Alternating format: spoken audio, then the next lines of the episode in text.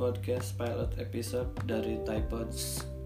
Sebenarnya ini podcast side project gue sih, kayak iseng-iseng pengen sharing sesuatu aja tentang hmm, desain, typography ataupun random stuff lainnya yang selama ini gue pelajarin. Kayak sebenarnya gue masih masih belum tahu sih sih podcast ini bakal gue bawa ke mana. Tapi semoga nantinya bakal ada kelanjutan episode. Dan emang gue berencana untuk sharing banyak tentang si tipografi ini sih khususnya gitu. Terus um, oh ya perkenalan. Sampai lupa. Gue Gumpita Rahayu profesi gue sebenarnya seorang desainer grafis tapi gue lebih konsentrasi di digital type design di ataupun seorang desainer huruf. Di mana ini jadi profesi yang memang benar-benar rare banget di sini.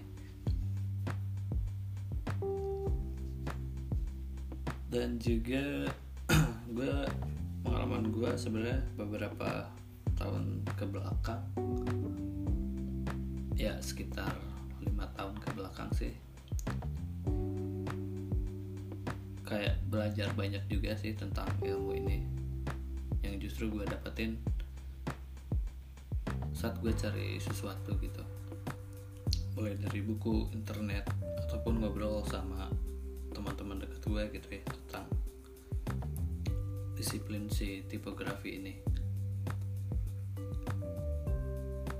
Tujuan gue sebenarnya pengen lebih berkontribusi sih dari segi edukasi kayak juga pengen sharing tentang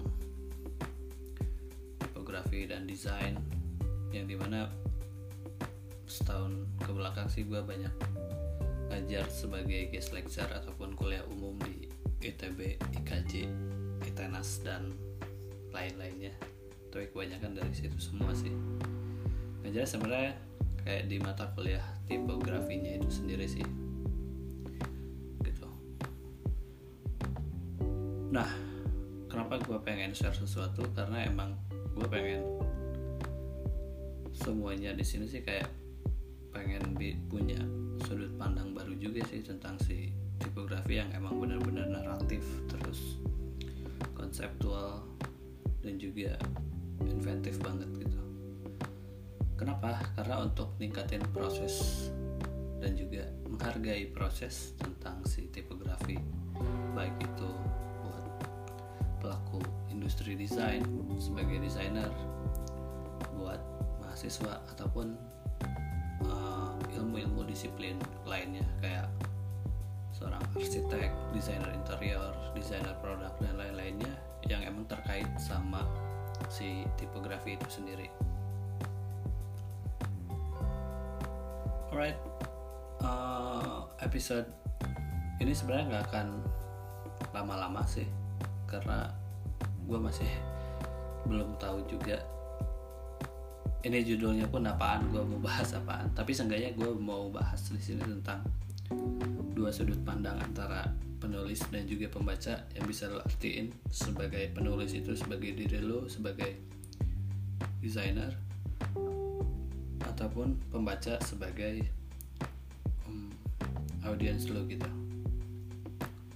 Di mana nantinya yang apa apa yang gue share di sini sebenarnya belum tentu lo bisa accept itu ataupun lo bisa deny itu. Lo itu terserah sih. Tapi seenggaknya gue di sini kayak pengen bikin sudut pandang baru sih tentang penilaian lo semua tentang tipografi ini.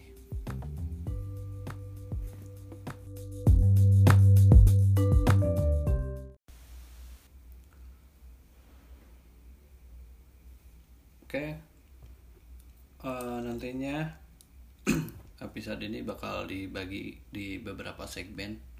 Sebenarnya simpel sih, kayak lebih ngenalin hal-hal dasar. Di mana ini jadi prinsip gue juga gitu ketika gue mempelajari sesuatu apa pun itu gue selalu cari tahu dasarnya seperti apa tanpa harus loncat-loncat ke hal-hal yang lebih susah lainnya.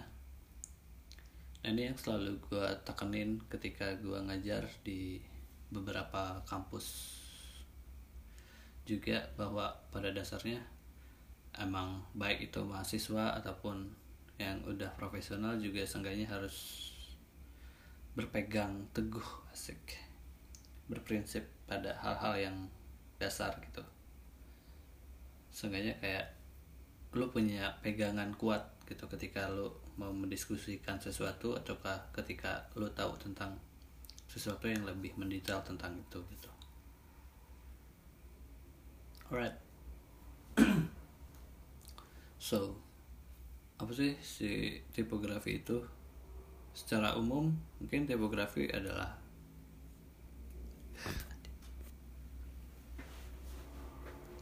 oke okay. apa sih tipografi itu secara secara umum tipografi adalah komponen visual dari kata tertulis. Dalam arti lain, ketika lu memproses sesuatu yang berkaitan dengan huruf, berarti lu berurusan dengan yang namanya si tipografi. Baik itu ketika lu merancang huruf, layout satu teks, komponen teks, uh, dan lain-lainnya. Terutama dari komponen teks sih yang gue bahas di sini. Kayak teks adalah urutan dari sebuah kata-kata ataupun sebuah kalimat tapi kayak sebuah teks itu kayak tetap sama gitu nggak nggak peduli gimana itu dibuat kayak coba lu bayangin kalimat I like pizza lu bisa nyetak teks itu di selembar kertas terus lu baca dengan keras terus lu simpan filenya di dalam laptop lu. Itu bakal jadi teks yang sama gitu. Kayak cuman ngasih cara penyampaian yang berbeda. Secara visual iya secara verbal bisa kedengaran dan juga secara digital ada gitu. Tapi ketika I like pizza dicetak elemen tipografi itu kayak ikut terlibat. Semua teks yang ditampilin secara visual kayak ngelibetin tipografi. Apakah itu di atas kertas layar komputer ataupun papan iklan. Belum lagi ketika lo memilih uh, huruf yang benar-benar sesuai dengan apa yang lo buat gitu kayak contoh I like pizza ketika lo cetak di sebuah font serif dengan size yang besar mungkin itu akan beda maknanya ketika lo mencetak I like pizza itu di sebuah kondens sans serif dengan huruf yang jauh lebih besar. Itu mungkin akan bikin dua persepsi yang berbeda gitu. Nah ini di mana peran si tipografi ini sangat-sangat banyak ikut terlibat sih karena ini juga bisa membedakan antara secara visual apa yang lu sampaikan dan juga secara makna itu sangat-sangat berbeda gitu.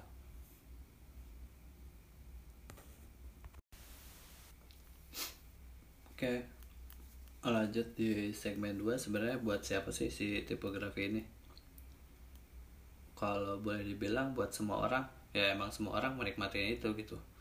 Ketika lu mulai bangun tidur sampai lu mau tidur lagi, mau itu di WC, di rumah, di jalan ataupun di kantor, ketika lu melihat satu komponen teks yang dicetak di ruang publik ataupun dicetak di satu kemasan berarti itu juga sebuah elemen dari tipografi yang udah dibuat sama desainer gitu loh tapi yang penting di sini tipografi ini buat kepentingan dari pembaca ataupun dari audiens lu gitu.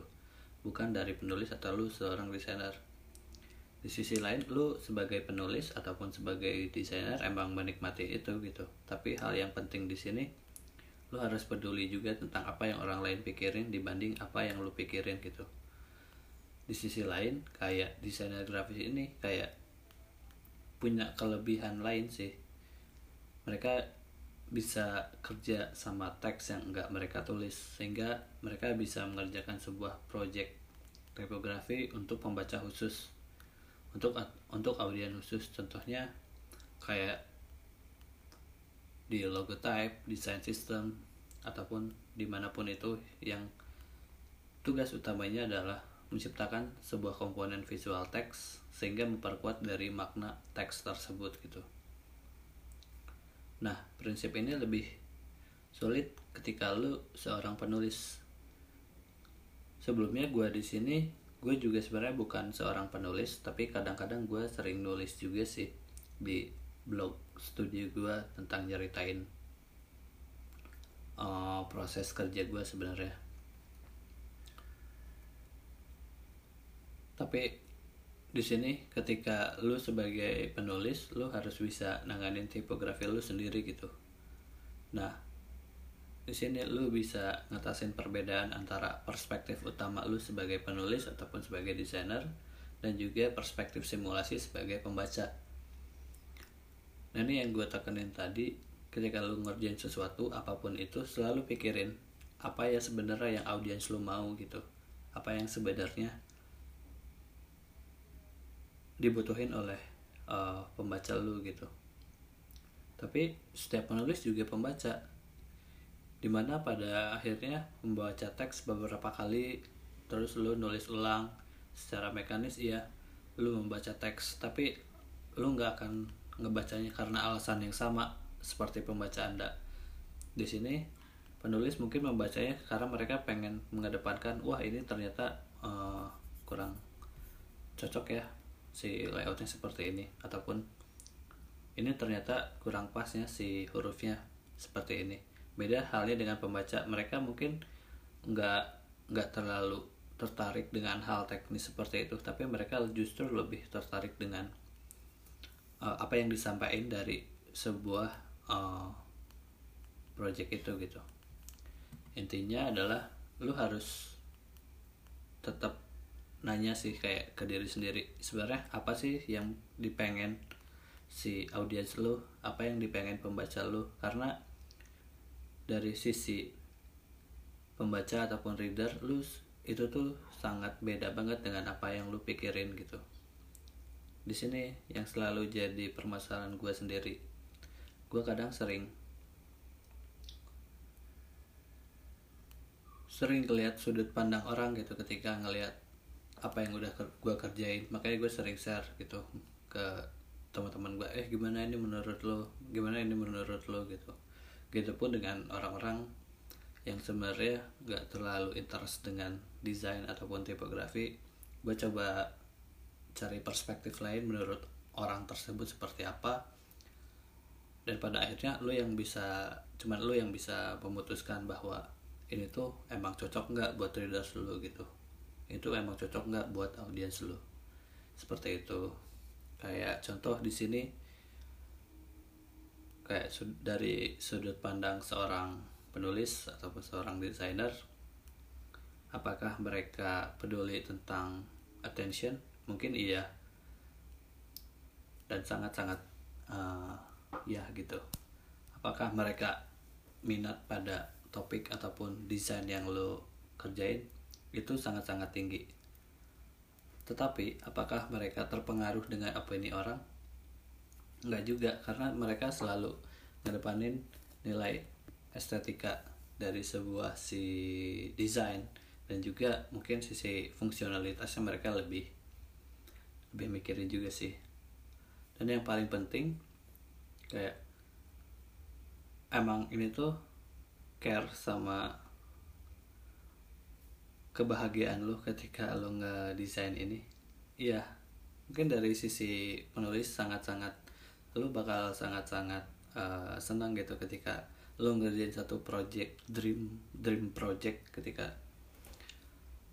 lu mengaplikasikan mengaplikasikan ini sesuai dengan konsep yang udah lo pikirin matang-matang gitu. Lu pasti bakal sangat-sangat on fire banget. Beda kadang terkadang beda halnya dengan pandangan dari seorang reader ataupun seorang audience gitu. Di mana attention mereka itu nggak terlalu panjang mungkin hanya sekedar ah ya begini begini begini. Ataupun mereka minat pada topik yang udah lo bikin mungkin nggak terlalu. Tapi hal terkuat di sini adalah mereka tuh bisa terpengaruh dengan pandangan orang lain. Kayak misalnya ketika lo udah bikin sesuatu ketika orang awam lihat tuh ah mungkin itu terlalu terlalu gini ya terlalu gitu ya. Sedangkan orang lain oh iya ini tuh seperti ini ya kayaknya kok nggak cocok ini gini. Mereka tuh sangat-sangat gampang terpengaruh dengan opini orang lain dengan apa yang udah lo kerjain gitu. Dan yang terpenting lagi apakah mereka peduli dengan kebahagiaan lo ketika lo udah ngerjain susah payah dengan konsep matang yang udah lo pikirin? Hah, belum tentu gitu. Maka dari itu kayak si tipografi ini emang harus berorientasi pada emang pembaca yang benar-benar aktual bukan pembaca yang ideal. Kayak penulis ataupun desainer bisa terikat sama pembaca yang emang diidealisasikan karena mereka lebih mudah dan menyenangkan di sisi lain lu harus kerja lebih keras dan detail juga kayak ngelihat konten dan juga konteks teks lu secara visual seperti apa yang akan digunakan oleh readers ataupun oleh audiens lu yang emang yang sebenarnya gitu. Lu nggak akan bisa ngelakuinnya dengan benar untuk pertama kali mungkin. Ataupun lu nggak akan bisa melakukannya dengan pas ataupun emang tepat sasaran tapi seenggaknya lu sudah membuat satu perkiraan kasar atau uh, yang emang udah lu konsep lebih baik daripada tidak sama sekali. Seperti itu. Dan terus kenapa emang si tipografi ini emang benar-benar penting? Ya karena tipografi ini penting karena ngeba ngebantu ningkatin resource yang paling berharga yang lo milikin sebagai desainer grafis gitu. Attention dari seorang audiens ataupun perhatian dari seorang pembaca. Attention ini adalah kayak hadiah dari readers ataupun audiens untuk lo dan itu sangat-sangat berharga di mana desainer grafis ataupun penulis sebenarnya pengen lebih diapresiasi itu jelas dan itu sangat-sangat berharga sebuah nilai yang sangat berharga gitu buat seorang yang udah susah payah ngerjain karya ataupun ngerjain project. Nah dari itu hal tersebut juga kayak ngebantu lo buat ngehemat sumber daya itu juga. Dan intinya kayak tipografi adalah salah satu dari itu. Mungkin dari beberapa uh, komponen visual lainnya yang selalu gue utamakan mungkin karena gue sebagai base nya sebagai orang yang emang interest dengan tipografi gue selalu uh, mengutamakan si tipografi sebagai elemen utama grafis gue gitu. Nah sebenarnya apa sih yang emang bener bener emang bikin si tipografi itu penting banget karena ketika lu milih ataupun memproses tipografi emang yang baik itu bisa ngebantu audiens lu dan juga kayak mencurahkan sedikit perhatian sama hal yang berhubungan dengan mekanisme membaca atau di sisi lain kayak si legibility-nya gitu. Dan juga lebih uh, memperhatikan apa yang sebenarnya lo sampaikan gitu. Pesan apa yang sebenarnya benar-benar pengen lo sampaikan. Sebaliknya ketika tipografi yang emang nggak pas itu juga kayak bisa ngeganggu pembaca lo gitu. Dan lo bakal ngerusak pesan yang udah lu uh, kerjain lu kembangin selama ini gitu gue di sini nggak nyaratin bahwa kualitas tipografi lu lebih penting daripada kualitas tulisan lu. Tapi tipografi sendiri kayak bisa bikin tulisan yang baik menjadi lebih baik ataupun karya yang emang lebih uh, proper lagi sih intinya.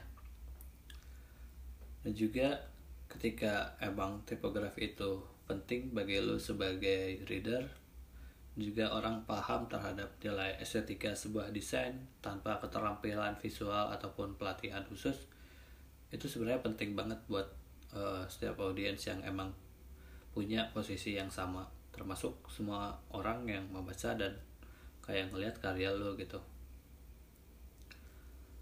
Masalahnya cuma satu sih sebenarnya. Satu-satunya pertanyaan adalah apa lo sebagai desainer akan mengabaikannya atau lebih mempelajarinya itu balik lagi sih ke lu nya gitu. Gimana lu bakal memproses semua ini?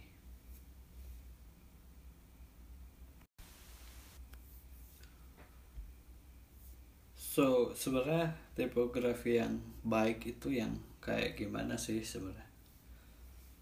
Ada juga yang secara visual iya secara hal lainnya itu turut ikut mempengaruhi. Tapi kayak esensinya sebuah tipografi yang baik itu bisa memperkuat dari makna sebuah teks ataupun sebuah tulisan gitu. Kayak contohnya ketika pemilihan tipografi yang emang sesuai dengan konteks yang emang sesuai dengan tones dan mood yang dari project yang udah lo kerjain ataupun sesuai dengan uh, karakter dari sebuah huruf itu diaplikasikan di dalam visual yang emang benar-benar pas banget gitu. Nah, dari hal-hal tersebut kayak bisa ngacu seperti ini sih. Kayak tipografi yang baik itu kayak diukur seberapa baik itu memperkuat makna teks bukan oleh skala abstrak gitu. Kayak pilihan tipografi yang berfungsi untuk satu teks nggak harus bekerja untuk yang lain. Nah, ini kasusnya kayak apa ya um, font pairing. Contoh kayak pemilihan uh, dua huruf gitu. Lo nggak harus nggak harus apa ya membedakan. Ketika lo mengkombinasikan satu uh, komponen visual huruf lo nggak harus membedakan itu gitu antara area ataupun tafsir Rahman antara sans serif ataupun sans serif itu nggak juga sih sebenarnya. Yang penting itu bisa memperkuat dari makna dari konteks lo gitu.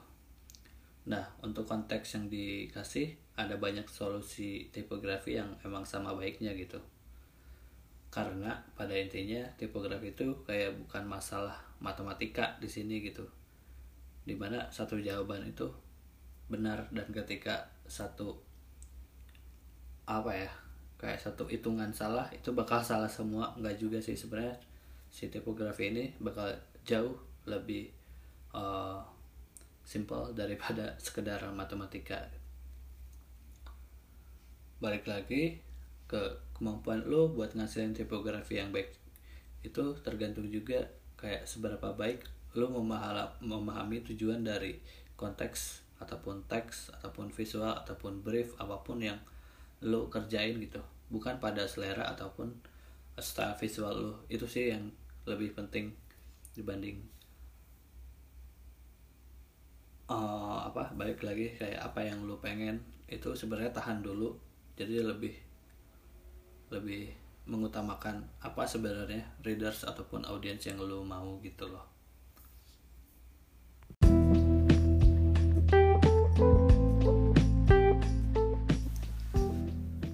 Jadi kesimpulannya sebenarnya kayak lo bisa cari insight dari prinsip-prinsip yang udah gue sampaikan ini kayak buat nguji kualitas pemahaman lo terhadap tipografi terutama kayak lo harus ngeutamain fungsi dibanding uh, estetika.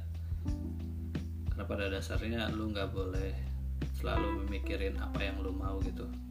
Lo juga harus menghargai apa yang orang lain nilai terhadap apa yang udah lo buat karena itu bisa dijadiin bukti bahwa hal kayak gitu tuh nggak perlu penilaian dari aspek lainnya. Dan kalaupun lo baru mulai mempelajari tipografi dan lo menghasilkan sesuatu yang emang jelek ataupun emang yang nggak lo harapin it's okay gitu. Karena setiap orang melalui proses itu. Namun kalau emang hal tersebut bisa dipertanggungjawabkan dan juga efektif. Maka lu tuh udah bikin satu kemajuan yang di mana nantinya bisa lo tingkatin hari per harinya bulan per bulannya minggu per minggunya tiap hari gitu. Kayak bisa lu selit uh, apa bisa lu tingkatin kualitas dari pemahaman dan juga uh, aplikasi lu terhadap ilmu disiplin si tipografi ini gitu. Karena gue sendiri sebenarnya melalui hal proses seperti itu sih. Gue nggak tiba-tiba yang seorang yang emang udah benar-benar bagus gitu bikin sesuatu bagus bikin sesuatu sesuai dengan harapan gue enggak gitu. Gue pun merasakan uh, mulai dari gagal juga gitu. Dan juga nggak sesuai dengan apa yang gue harapin. Tapi seenggaknya itu kayak bisa bikin gue lebih menghargai satu proses ketimbang hasil akhir. Karena toh emang hasil akhir sama pentingnya gitu loh sama si proses. Tapi seenggaknya ketika lo menghargai satu proses ke depannya pun lo bakal bisa lebih enak dan bakal lebih tahu gitu apa yang sebenarnya harus lo lakuin gitu. Ya. Jadi kayak gitu sih sebenarnya apa yang gue sampaikan. Ya semoga kayak bisa bikin satu insight baru juga sih di disiplin si tipografi ini. Mungkin di episode selanjutnya gue masih belum tahu sih bakal bakal bahas apa. Tapi kalau emang lo ada saran ataupun apa pun itu.